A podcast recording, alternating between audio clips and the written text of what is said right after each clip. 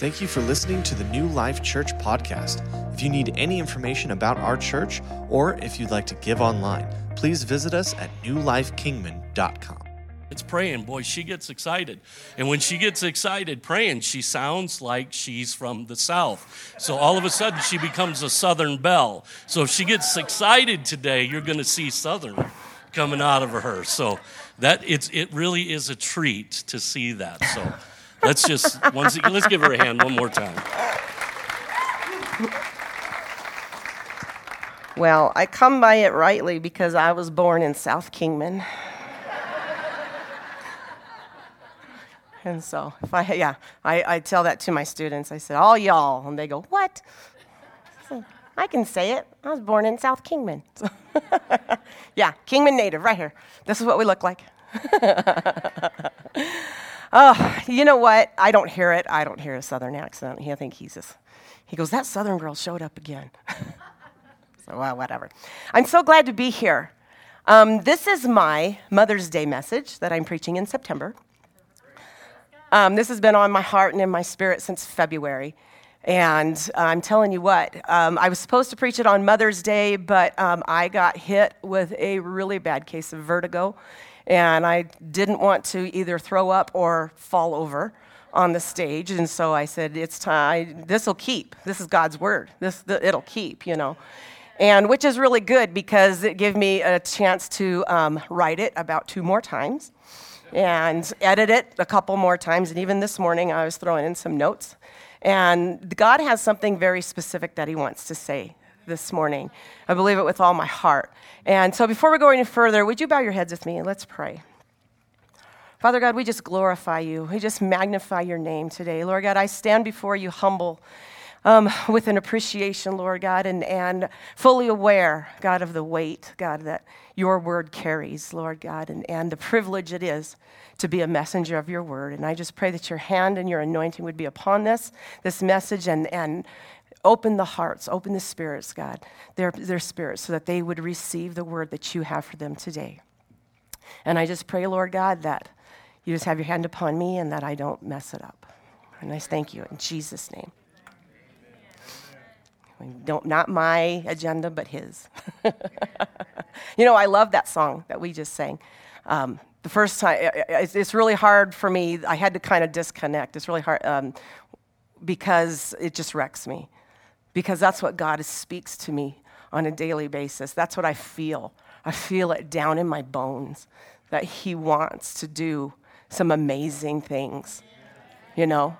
That last, that the the last line of the chorus, I keep telling Jason, he's not singing it right. Because it says, oh, the miracles we'll see. We will see. It's too good to not believe. And that's a prophetic word going out into our city. That's a prophetic word going out into what he wants to do in this congregation. Uh, John and I have been a part of this church. Uh, Mom and Dad, I we before I ever met John, Mom and Dad, Mary and I, we came to this church in nineteen eighty-five, April fifteenth, nineteen eighty-five. My spiritual my spiritual taxes came due that day, and re, re, rededicated my life to for the last time to live for Him, and um, and since that day, we have had, and even before that. Since the inception of this church, we've had words and words and words spoken over this congregation, saying of the words, saying that God is wanting to do a mighty, mighty work here. You know, people have had dreams. People have had, and um, people that come in and and speak to us. We have had guest speakers that don't know us from anything and say, "Oh my gosh, God just showed me this," and God wants to do some amazing things. And I really do believe that we are coming into a time where that word is coming into an alignment. I know that's something that is intercessors that we are really going after, that we have been going after, and that God is um, is faithful, and that we're hanging on to that word. And there's people that have been praying that longer than I have, you know, that God wants to do something amazing here. But the thing about that song is that it says, it's a, it's a, it's a prophecy. It says, we'll see cities in revival, salvation flood the streets. We'll see glory fill the nations like the world has never seen. And my favorite line, don't you tell me he can't do it. Don't you tell me. Don't you tell me he can't do it. Even now, when our, when, you know, when the United States was born, there was a covenant that was cut between our founding fathers the, and uh, our founding fathers and God. They cut a covenant with God. They said that this will be one nation under God. And even though the current political system has kind of not honored that covenant, our Father will. He cuts a covenant, and he's going to honor that. And America will be saved. And we will see revival, not only in the United States, but across the world. We're already seeing it in different places.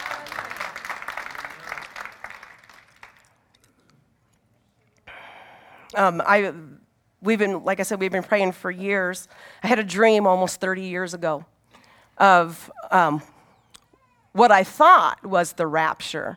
And I believe for this long it was the rapture, but actually what it was, it was a pillar of clouds that was over over here, over these mountains right over here, this huge pillar of cloud, and then it split through the middle, and the glory of God just came pouring out upon this place. And it was a long time ago. I think Andy was maybe a year old, if even. That was, you know, that was a ways a long time ago. And um, God has just brought that back into my spirit, brought that, that back into my heart, that that's something that he wants to do. Um, Acts two seventeen says, in the last days, God says, I will pour out my spirit upon all people. Your sons and daughters will prophesy. Your young men will see visions. Your old, mission, old men will dream dreams. And we've been praying for souls for multiple, multiple years. One day when I was praying a few years ago, I heard myself asking God to make us fishers of men. I felt his presence on me, and I was, and as I was praying, I was praying that as we cast our nets into this city, that God would fill those spiritual nets. And he showed me the nets of souls so big and full that we would need to partner with others around the city, for we could not contain the harvest.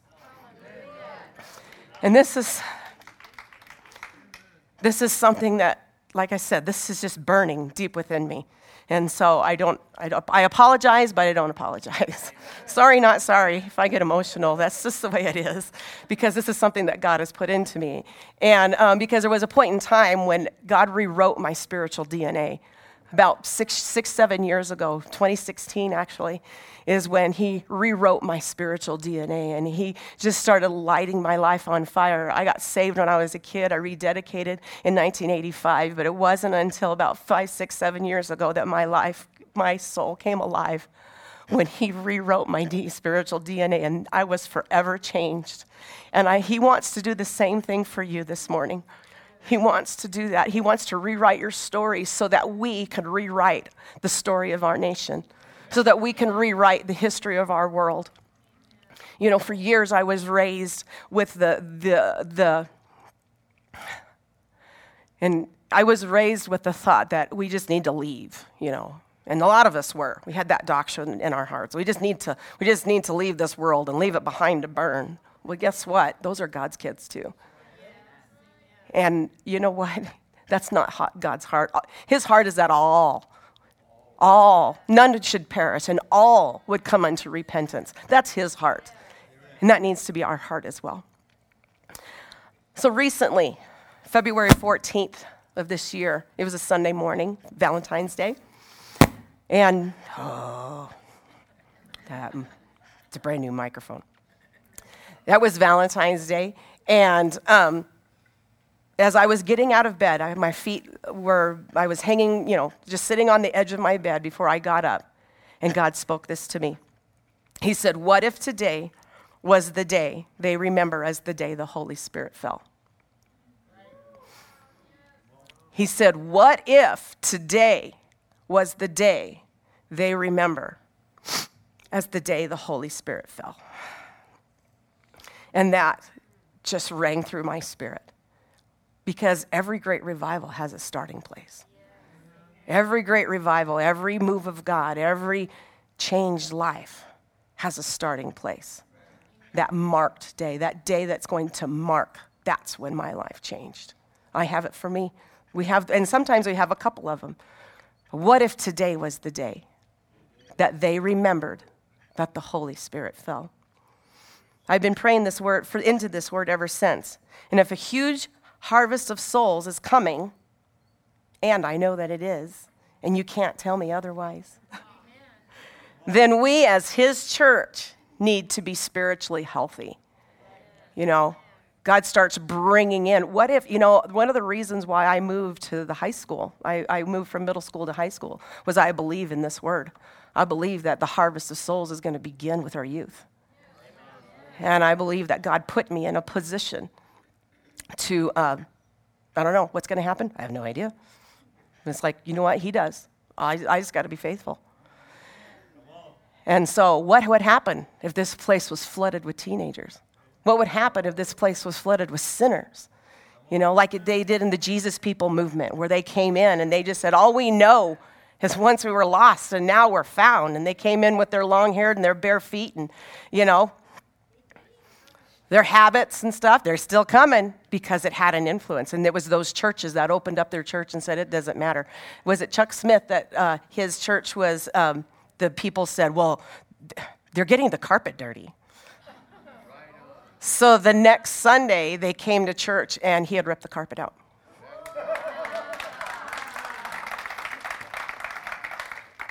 But it starts here. Revival starts here in the hearts of his people.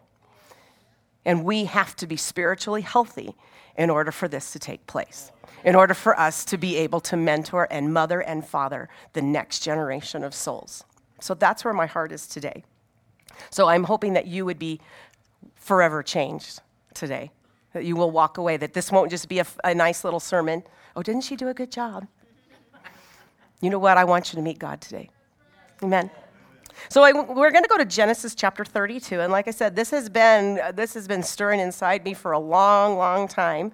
And so Genesis chapter thirty-two, we're just going to go through the entire chapter just about. We're going to, you know, jump around, and God's going to take us on a little journey, and we're going to stop, have a few little, you know, look-off points, but we're going to make the circle, and uh, God has a place that he wants us to go.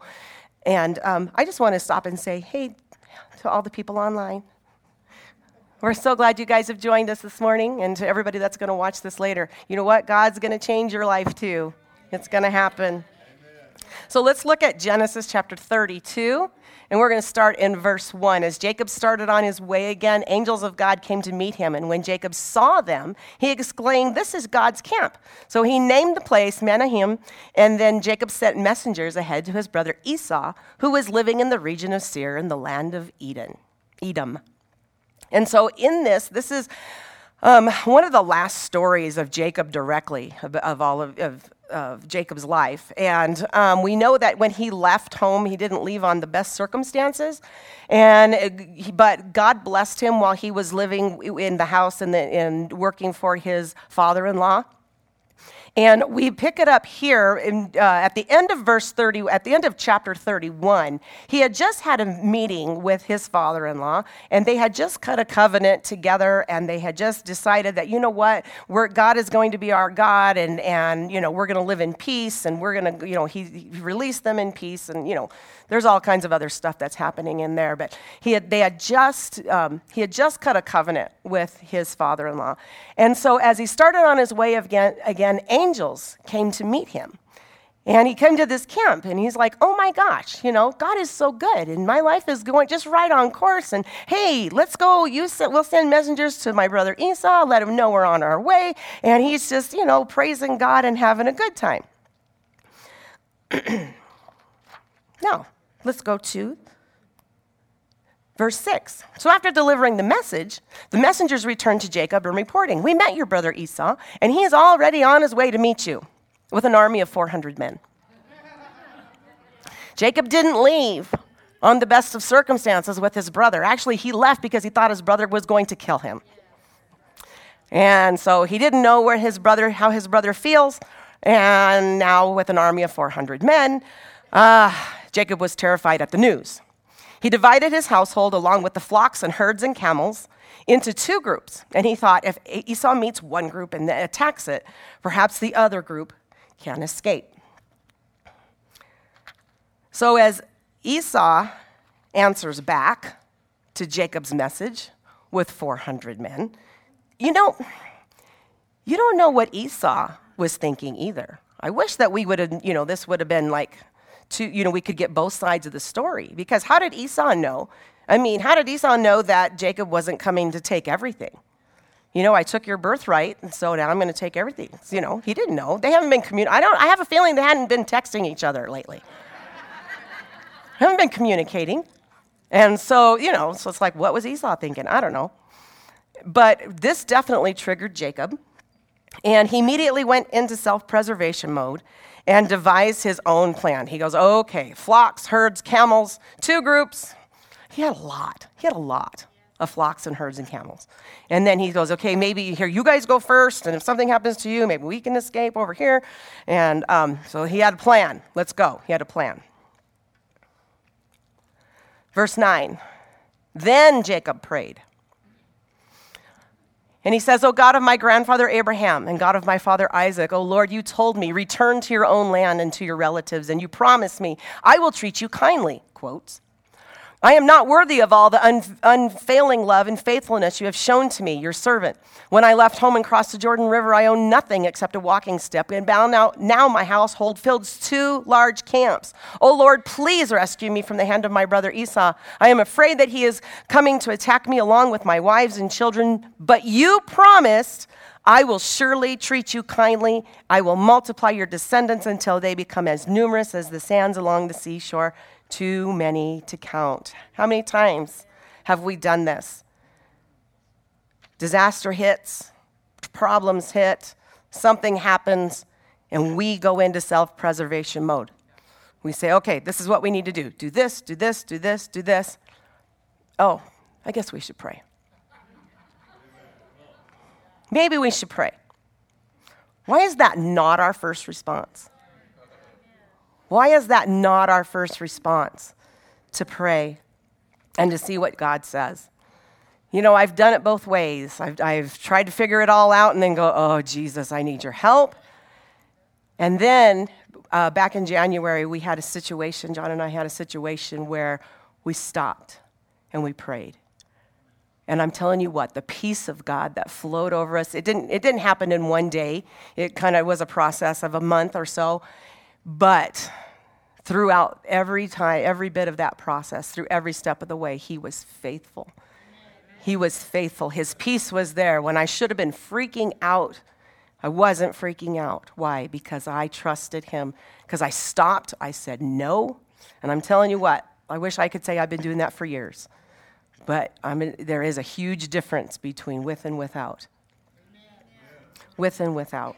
And so here's Jacob, and he's praying, God, you told me. You told me to leave. You told me it was time for me to come back. God, you told me that I will be kind to you. I will multiply your descendants. So I have, you know, my kids are over there. You told me. This is your word. And God doesn't mind being reminded of his word. You know what? Your word says. Because what we do when we remind him is we remind ourselves too. You know, and so this kind of turns around a little bit, but it's it, it's not this. We we don't need to come to him in a, in a, a in an accusing tone, and saying, "God, you said, you said," like a spoiled little brat. You said no. It's like, God, this is what your word says, and I'm going to believe you. Amen. And so. So he reminded God, Jacob reminded God um, what he had promised and that he would be kind. But what he didn't realize was that God was already on his way to minister to him and to answer his prayer. I have my little remote here. Next. So during the night, Jacob got up and took his two wives and his two servants and his eleven sons and crossed the Jabbok River with them. And after take, taking them to the other side, he sent over all of his possessions. And this left Jacob all alone in the camp. And sometimes, in order for God to get our attention, we need to stop. In order to be able to get a hold of God, we need to stop and be alone. And here's Jacob alone with his thoughts. Here's Jacob saying, okay, you know, you can tell his anxiety, he can't sleep. His anxiety is through the roof, so he gets up in the middle of the night and says, okay, packs up all the mamas and the babies and says, here, you guys go this direction, we'll let you know. We'll send message to you when, when things are better, when things are okay, you know. And sends them all off. And now he is. Here he is, all alone. And that's just where God wanted him. That's where he needed to be in order to hear God's voice, in order to be able to have this encounter with God. So here he is, alone in the camp. And a man came and wrestled with him until the dawn began to break. And as I was reading this, actually, I read this back in January. And I couldn't get past this. I could not get past this scripture. A man came and wrestled with him until the dawn began to break. So I got to thinking about, here, here's Jacob, and he's in camp, and he's all by himself, and he's sitting by the fire, and some dude walks through his campfire, walks through his camp, and he's like, hey, you know what? He was at an emotional state, and he was at such a frenzy, probably, that he might have thought that it was a spy from Esau. four hundred men, let's send a spy ahead. Let's see where he's at. Let's see where they are. So maybe he thought he was a spy from Esau. So what does he do? He tackles the guy. He tackles him.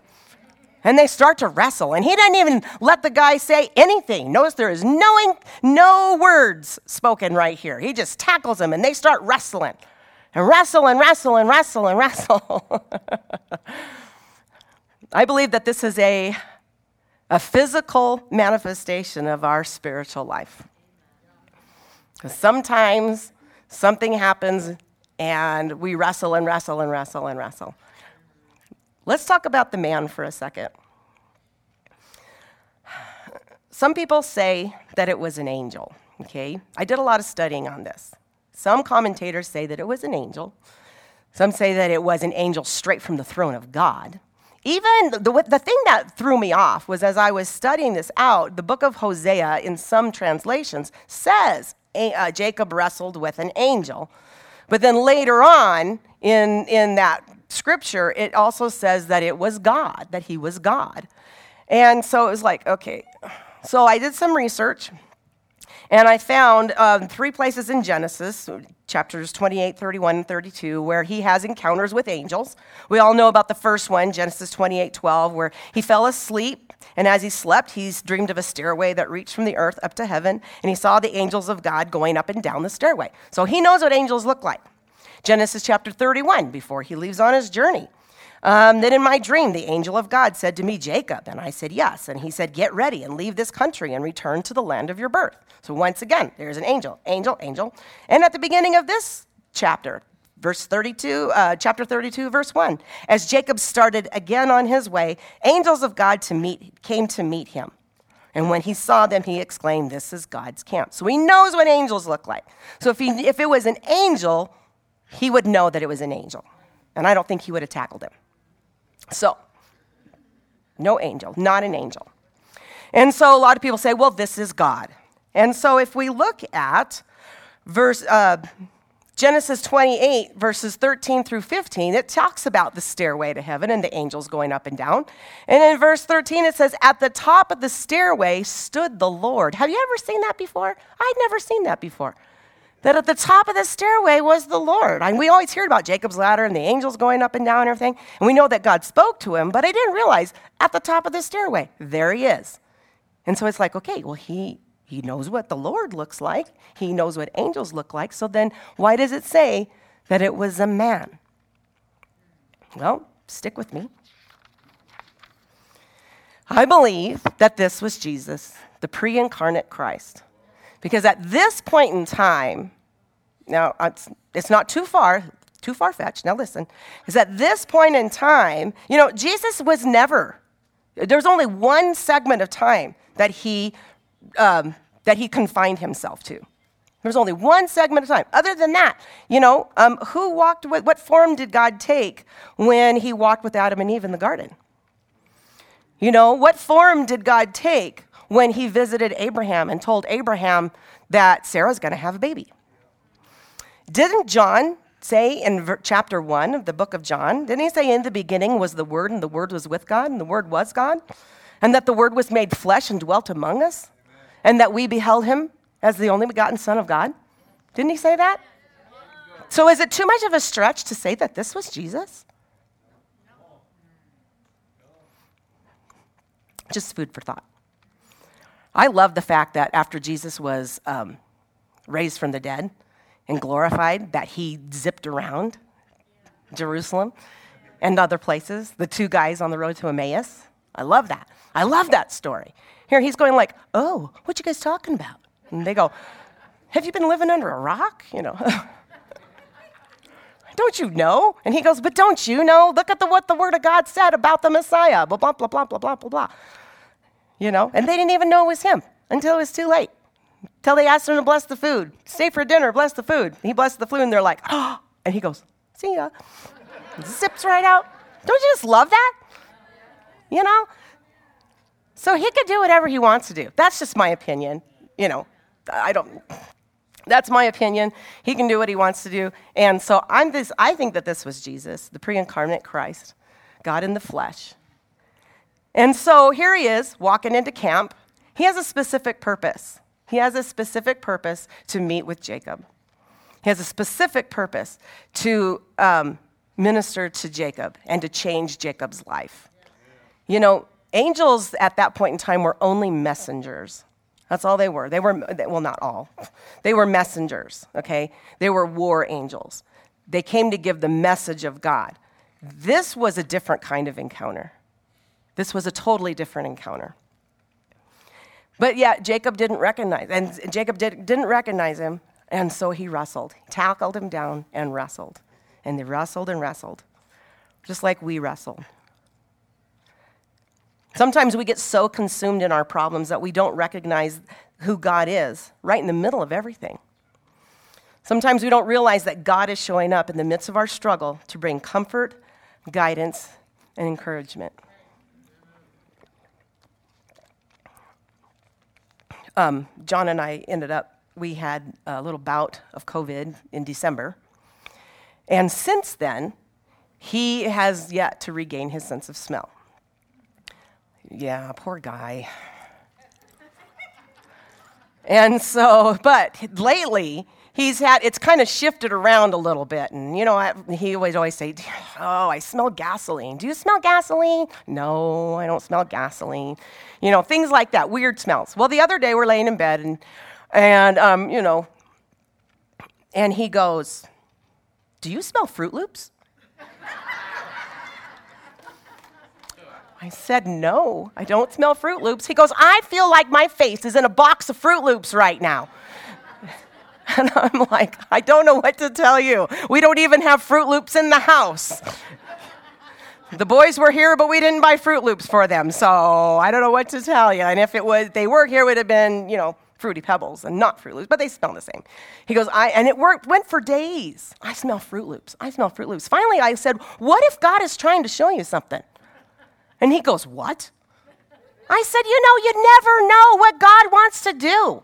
You never know. Maybe there's something going on. Maybe he's fine-tuning your smeller so that when revival comes and when his presence comes in, that it's accompanied with that heavenly smell. Amen. You know, it's been documented that when people, you know, when people have been in the presence of God and the presence of God has been so heavy and they smell something. There's a specific smell that goes with it. There's been testimonies about that. Maybe that's what's happening. I said, you never know. You never know. We got to look for God at every turn. Who knows? Fruit Loops. It's just a, it's a practice. Maybe it's just a practice. Just to get you to know, to get you to notice, to get you to recognize, to get you to say, God, what are you telling me? He's used other things. You know, Balaam didn't know that that donkey was going to talk to him that morning when he got on him. He had no idea. You know? Amen. Those fishermen had no idea after coming in after a night of ca- not catching any fish that they were going to meet Jesus. They had no idea. So we never know. We need to always be watching for him. Always be waiting for him. Don't we need to realize that God wants to show up, that God is with us, Amen. And that he wants to show up at every turn. So let's look at uh, verse twenty-five, because this is interesting. Verse twenty-five, story of Jacob wrestling. He says, when the man saw that he would not win the match. Okay, we're talking about the man. Who is the man? Jesus, God, some supernatural being, when he saw that he would not win the match. Have you ever thought about that? Jacob wrestled with him. And he, wait, if this is a supernatural being, being, why did Jacob win? Or at least, you know, he was a he was a he was a, a challenge to him. It's because God gave Jacob supernatural strength to endure this wrestling match. Whether we realize it or not, he does this for us as well. Second Corinthians twelve nine says, "My grace is always more than enough for you, and my power finds its full expression through your weakness, for my weakness becomes a portal to God's power." And he strengthens us, and he's there with us. And so here they are wrestling. And so when he saw that he could not win the match, he touched Jacob's hip and wrenched it out of its socket. And now, this is not, it's like, oh my gosh, that's kind of drastic. For Jacob, maybe that's what he needed. Everybody else is different. Now, what am I saying? I'm not saying that God uses pain or God uses broken bones to get your attention. I'm not saying that. Amen. I am not saying that at all. But he will use circumstances in our life to get us to stop and pay attention. Amen. And so a hip out of its socket, it'll it'll heal. You know, and it's the same same thing as when um, when Jason was little. He used to say, uh, "Call me across the room," and he'd say, "Mom, Mom, Mom." You know, I I was a typical mom, Mom, Mom, and then finally he would say, "Mom, say what?"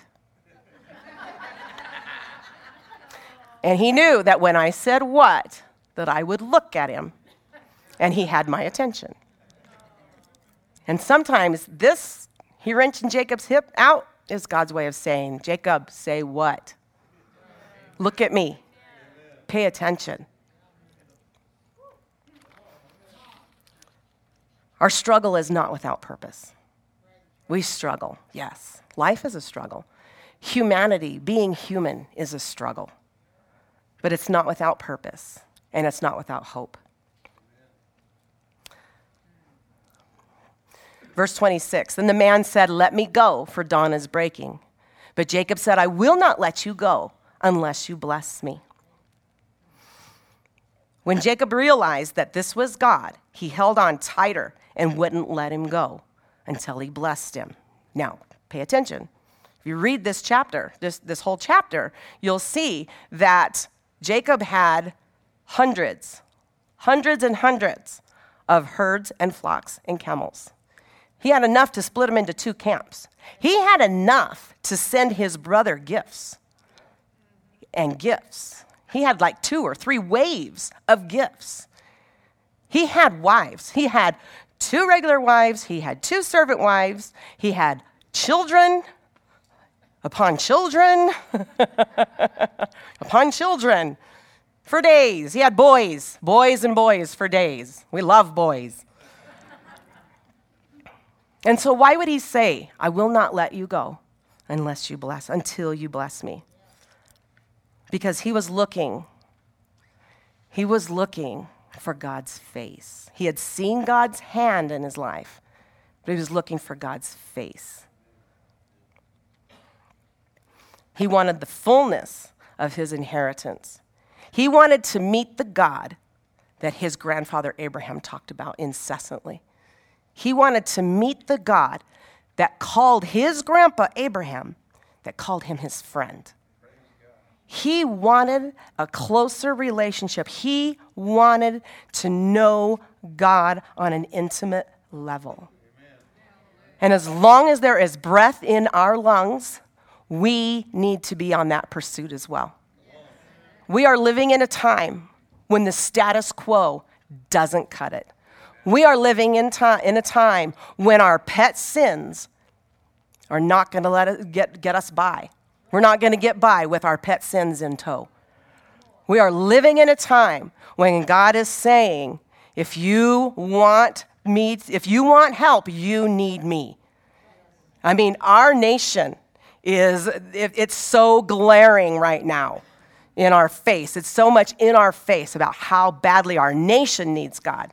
Well, I'm telling you what, right now, it starts at home. It starts here. If we want, we want to see revival. If we want it, we need to be ready. We need to be healthy. We need to set aside those weights that so easily distract us, that so easily get us off the path. And we need to put our focus on him. We need to keep our focus on him. We need to be like Jacob. And we need to hang on and hang on and hang on. And it's like, you got to let me go, dude. And he says, I'm not going to let you go until I see your face. I'm not going to let you go until I get that intimate connection. I'm not going to let you go until you, you bless me. The word bless right here in this verse, it's the same Hebrew word, Barak, that we see in both Psalm sixty-seven one and Numbers six, twenty-four through twenty-seven. And it says, the Lord said to Moses, tell Aaron and his sons, this is how you are to bless the Israelites. You're going to say to them, may the Lord bless you and keep you. May the Lord cause his face to shine upon you and be gracious to you. May the Lord lift up his countenance towards you and give you peace. So they shall put my name on the Israelites, and I will bless them. Jacob wanted to see God's face. When God shows up, we need to hang on to him until we see his face revealed. Like I said, Jacob had seen his hand working in his life. He wants to see God's face. He wants that intimacy. He wants that special bond where you can say, you know, where people will say, well, God this and God that, and say, no, not my father. I don't know what's, I, I don't know what, I don't know what the answer is to that, but I know who my father is. You know, you look at my dad right here. You can tell me all kinds of stuff about my dad. You can lie till the cows come home. And I would look at you and say, no, not my dad.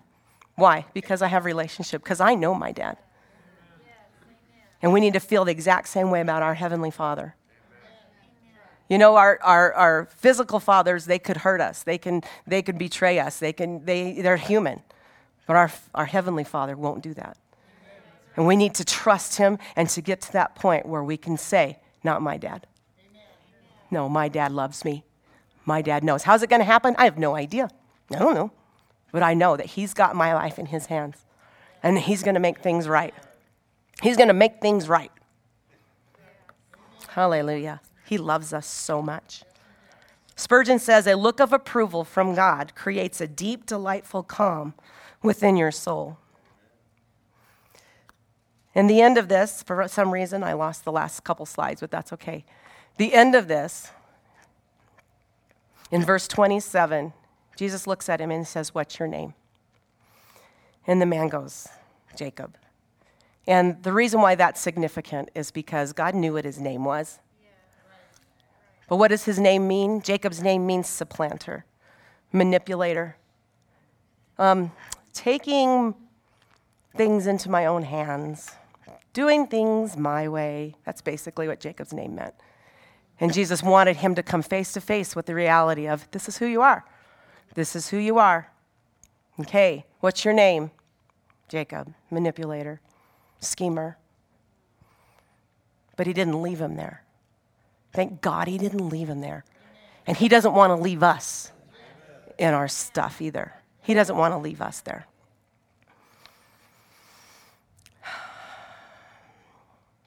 What he wanted, he wanted Jacob to set aside that which was coming between him and God. Don't make God a second choice. Make God the first choice. He already uh, was blessed beyond measure. However, he needed to go to a deeper sense of surrender. This is where Jacob the schemer became Israel, the nation that prevails with God, that has superior influence and strength, that strives with God as a son, not fights against God. Here he wrestled against God. And he says, no longer will you wrestle against God, but you will fight with God. And you look at the children of Israel, and you look at their testimony, and you can see that when they decided to do it their way, it didn't work out for them. But when they decided to do it with God and God's way, there was blessing upon blessing upon blessing upon them. And that nation, and, and nobody could come against them. Nothing could stop them. And that's what God wants to do in us. God is calling us to a more intimate relationship. If you guys want to come up, you can do that.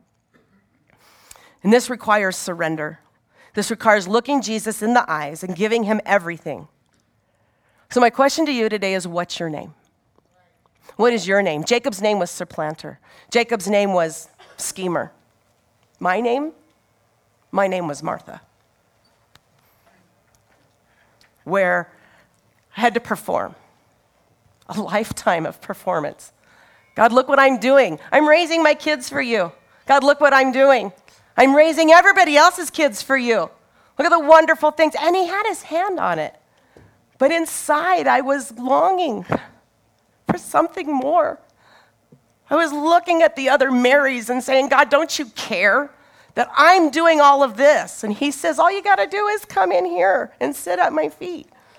That's all you got to do. And when I repented, and when I looked at him and said, I'm done, I, you know, yes, I still do stuff. Why? Because that's my job. You know, I can't just throw everything down right now. But it's a change of heart. That's when he rewrote my D N A. It was a change of heart that he says. And I said, you know what? Whether I do it or whether I'm not, I'm not doing it for your approval. I'm doing it because you love, I do it because I love you. I do it because you're my dad, you know? My dad would tell me to do the dishes. I did it because he's my dad. It's part of the family, you know? What's your name? What is your name? See, it's an exchange. For Jacob, he had to surrender his own way of doing things. My way gave over the jo- to God's way. And what do you need? What do you need to give to him? What if today was the day that they remember as the day that the Holy Spirit fell? Well, I want to declare to you, today is the day that you're going to remember that the Holy Spirit is falling in your life. Because the, today is the day that you look Jesus in the face and you set aside the excuses and you set aside the blame. And if that person or if that person or if this person or if this situation would not have happened, then I wouldn't be this way. And God says, stand up, own it, and give it to me. Give it to me, and I'll give you a new name. I'll give you a new name. Who am I now? I'm his daughter. I'm his, I'm his, I'm his lover. I have that intimate relationship with him. At times, I'm the warrior. At times, I'm the, you know, the intercessor. At times, I'm the leader. But when all it comes down to it, I belong to him. I belong to him. Holy Spirit wants to fall on you today. Surrendering to all to God results in the greatest of relationships. One deep encounter with Jesus will cause us to walk away from selfish sinning and bring us into a soulful surrender. Then we can experience his blessings to the fullest. I've seen his hand working on my life, but I've come to the place where all I want to do is see his face. I want to see his face. Hallelujah. Will you bow your heads? Glory to God, glory to God. God wants to do business in this place tonight, today. And what I want you to do is I just want you to close your eyes, and we're going to sing this song. And you're going to have just a few minutes to, to just ponder and to listen. Listen to what he's saying. What is your name? What do you need to turn over to him? What do you need to surrender in order to enter that place of intimacy? For some of you, maybe you you don't even know him, and you, you want to surrender your life. That's fine. That's great. That's the best place to start. And some of you, you know. You know what you need to do. What's your name? Hallelujah. What's your name? And so I want you to consider, while we're singing, I want you to consider what God is speaking to your heart. And I want to open up these altars. And you can come down and pray, or you can pray at your seat. or at whatever you need to do to do business with God. Let's go ahead and sing. Hallelujah. Jesus, Jesus, Jesus. Thank you, Jesus.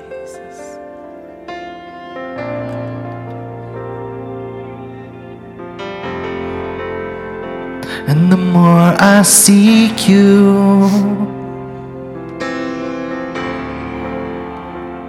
the more I find you, the more I find you,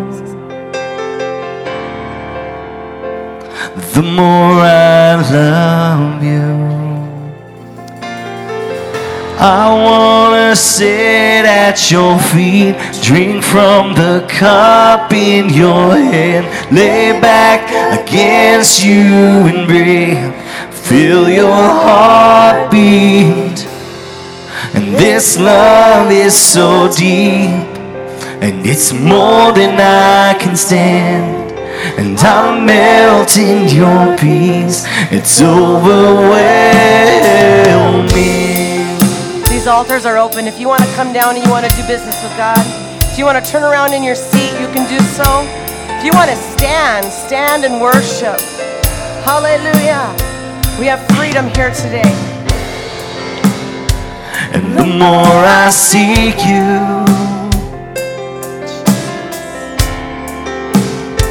and the more I find you, and the more I find you,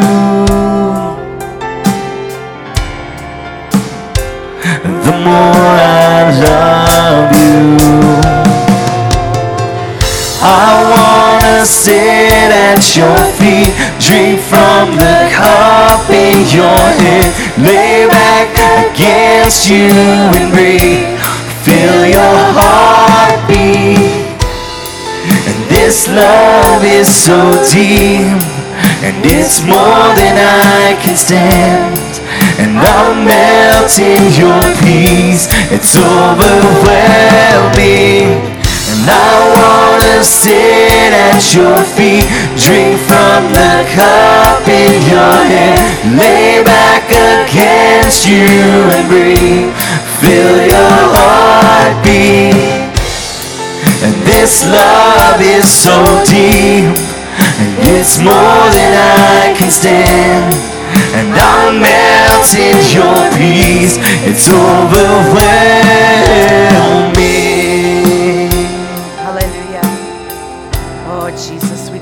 By your name. Will you stand with us? Jesus, we glorify you. Just lift up your hands. Lift up your hands and surrender to him this morning. Oh. And from your heart, let's sing this chorus. And I wanna sit at your feet, drink from the cup in your hand, lay back against you and breathe, feel your heartbeat. Oh, this love is so deep, it's more than I can stand. And I'm melting your peace, it's overwhelming. You are overwhelming. We surrender all to you this morning. We give you our all today, Lord God. Oh, and Father God, that as we go this week, Lord God, that you would remind us. Remind us, Lord God, of this word, God, and remind us, Lord God, of, of who you are. Call us in to those secret places. Call us in to those quiet times. Father God, we pray you meet with us, Lord God. Meet with us. God, that you would hear the heart's cry of those, Lord God, that are desperate to know you. Hear their heart's cry, Lord God. Show them, Lord God. This week, Lord God, show them how much you love them. Father God, that they would have an encounter with you. As they surrender, as they turn their lives over, as they just continue, Lord God, to walk in the direction that you have put them, Lord God, that you would just overflow their lives this week, Lord God. God, I thank you for your grace and for your mercy, and I thank you for this church, and I thank you for the hearts of your people, God. We give you praise, we give you glory and honor. In Jesus' name, amen, amen, amen. We're going to let you go today. We have our ministry team that's going to come up. If you need prayer for anything, if you need prayer over what we just talked about, they will pray with you, and God will meet you. Amen. Hallelujah. Have a great week.